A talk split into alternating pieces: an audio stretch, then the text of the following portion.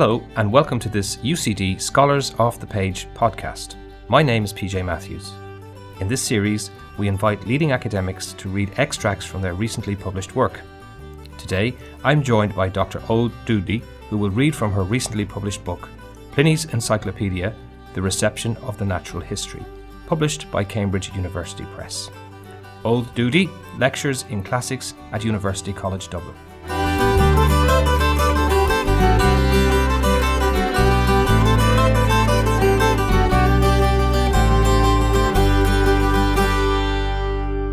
Pliny's Encyclopedia, The Reception of the Natural History.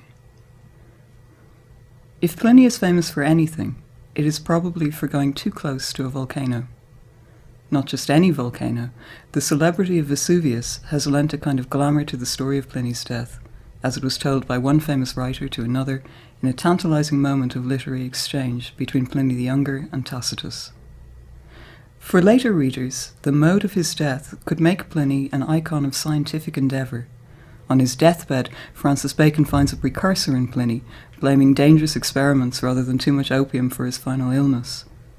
For the radical encyclopedists of 18th century Paris, Pliny's death made him a martyr for rational science in the face of ignorance and superstition. It is a romantic image, one that oddly coexists with the sometimes dismissive, sometimes indulgent criticism that 19th and 20th century scholarship lavished on his one surviving work. The Historia Naturalis, or Natural History as I will call it, is less often read than the letters of the more popular Pliny, but it continues to be used as an indispensable source by historians of the ancient world. There is little in the way of romance about the natural history. Its catalogues of dry facts, studded with fantastic stories, build a monumental account of the nature of things, always threatening to flatten the reader under the weight of its knowledge. For this, and more complex reasons, it is usually called an encyclopedia. But if the natural history is an encyclopedia, it is not because its first readers could have recognised it as one, or, at least, not on our terms. Yet the idea that the natural history is an encyclopedia has had, and continues to have, a diffuse influence on how we approach the text and how we think of its author. Pliny's Natural History is often called the first Western encyclopedia, but it is a strange thing to stand at the beginning of a tradition, especially one as elusive as encyclopedism. The generic recognition of the natural history as an encyclopedia has profoundly affected the ways in which we read and use it, but the extent to which its long history of use continues to impact on scholarly approaches to the natural history remains underanalyzed. The natural history is a formidably successful reference work. Generations of scholars right up until the 16th century could turn to Pliny as an authoritative source for information on medicine and on nature. When his facts became less useful for practitioners, they became more interesting to antiquarians. Pliny continues to provide key information for classicists on aspects of ancient knowledge from agriculture to zoology. In its long history of use, the natural history had a role in shaping many disciplines, but this role has been discounted by most readers of Pliny who come to the text with a set of specialist queries in mind. My aim here is to examine the history of reading Pliny's text as an encyclopedia.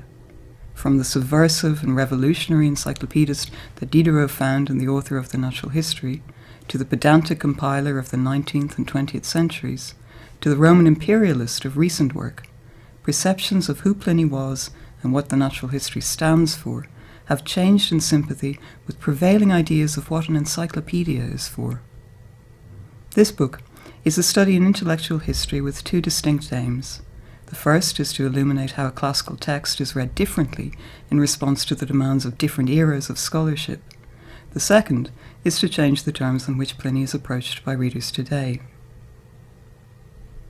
My more adversarial ambition of defamiliarising the image of Pliny prevalent among modern readers gives the impetus to my approach to the history of his text.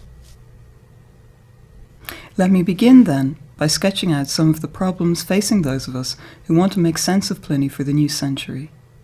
The key issue is the continuing usefulness of Pliny's text. Over the years, a lot has been invested in the ability of Pliny to provide uncontroversial evidence for historians engaged in a wide range of explorations. Pliny has had a long career in the footnotes of major historical studies, lending his weight to the substructure of the argument. It is in the footnotes that many battles on the accuracy of Pliny's information have been lost and won. The underlying question is one that Barbara Levick once posed in a footnote to her study on Roman colonies. But can Pliny be trusted? The question of whether Pliny is a book or a person, to be trusted or mistrusted, is an open one. It was Pliny the Younger who put the character of Pliny on the agenda for later readers of his works, and as we'll see, ideas of who Pliny is change alongside changing uses of his work.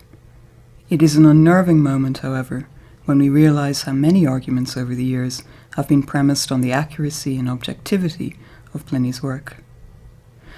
Objectivity is a difficult idea to defend these days. Most critics would now attest, with Foucault, that even aside from overt ideological agendas, all reference works occlude choices about what is left out and what is left in, how the information is arranged and presented, all of which impact on how the work can be read. There has been a resurgence of interest in ancient technical writing over the past 10 years, driven partly by this new awareness of these texts' complexity. In the case of Pliny, new studies have reacted against this straightforward appropriation of Pliny's facts and the piecemeal reading of his work by probing the text for a hidden unity or cohesive message. Mary Beagon and Andrew Wallace-Hadrill looked to Roman concepts of nature for the point of the text. Trevor Murphy, Sorcha Carey and Valerie Nuzz found it in an imperialist worldview that has Rome at its centre. If a gap is open between scholars who use and scholars who read Pliny, it is one historians would like to close as quickly as possible. We still need to use Pliny. He is our best, sometimes our only written source for aspects of Roman technology and Greek art, for instance. Finding the limit of a fact's debt to Pliny's wider concerns is not easy, however, especially if we then want to use the fact to construct our own stories about Roman medicine or Roman economics or whatever. In one respect, the gap between reading Pliny and using his information is not a large one, in that both practices tend to share a general perception of the natural history as an unoriginal and largely self-evident compilation. Even when Pliny's rhetoric is unpacked, the result is usually an image of the old Roman moralist, reassuringly conservative in social and intellectual matters. Jacqueline Vaughan's work on the image of women in the natural history struggled to reconcile what she saw as Pliny's idiosyncrasy and a sense that the natural history was a reflection of a common cultural system. More dynamically, Mary Beagon and Jean Biagier-Conte place Pliny's typicalness at the heart of what they think is important about him, his ability to provide us with an idea of the average interests and competence of a Roman man in the first century. Whether consciously or unconsciously, these ideas about Pliny's ordinariness are informed by assumptions of what it means to write an encyclopedia. An encyclopedia is rarely imagined to have literary ambitions, often seen instead as a repository of the general knowledge or common culture of the era in which it first emerged. In the case of the natural history, the idea that its encyclopedism might represent an epitome of first-century culture or an encyclopedia of all contemporary knowledge is an enticing prospect for modern classicists, offering a glimpse of shared cultural horizons between writer and reader in the first century. But equating what Pliny actually gives us in the natural history with general cultural knowledge is a perversely difficult claim to keep up, without the bulwark of a particular vision of encyclopedism to support it. I intend to open up the more alarming possibility of a radical Pliny writing a peculiar and innovative natural history that is profoundly and thoughtfully unlike other scholarship that survives from antiquity. As I will suggest, the natural history represents an odd idea of what one should know about nature and how one should know it in the context of Roman writing. Reading it through the lens of a later genre of encyclopedia has too easily naturalized the strangeness of Pliny's text. The usefulness of the natural history has largely obscured its entertainment value and the quirkiness of the world that Pliny offers us. Hopefully, this interrogation of what it means to read an encyclopedia will open a new space for discovering meanings in the text, new questions we want to ask of it.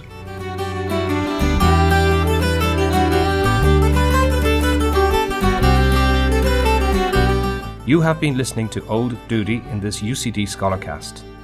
A transcript of this extract can be downloaded at www.ucd.ie/ScholarCast.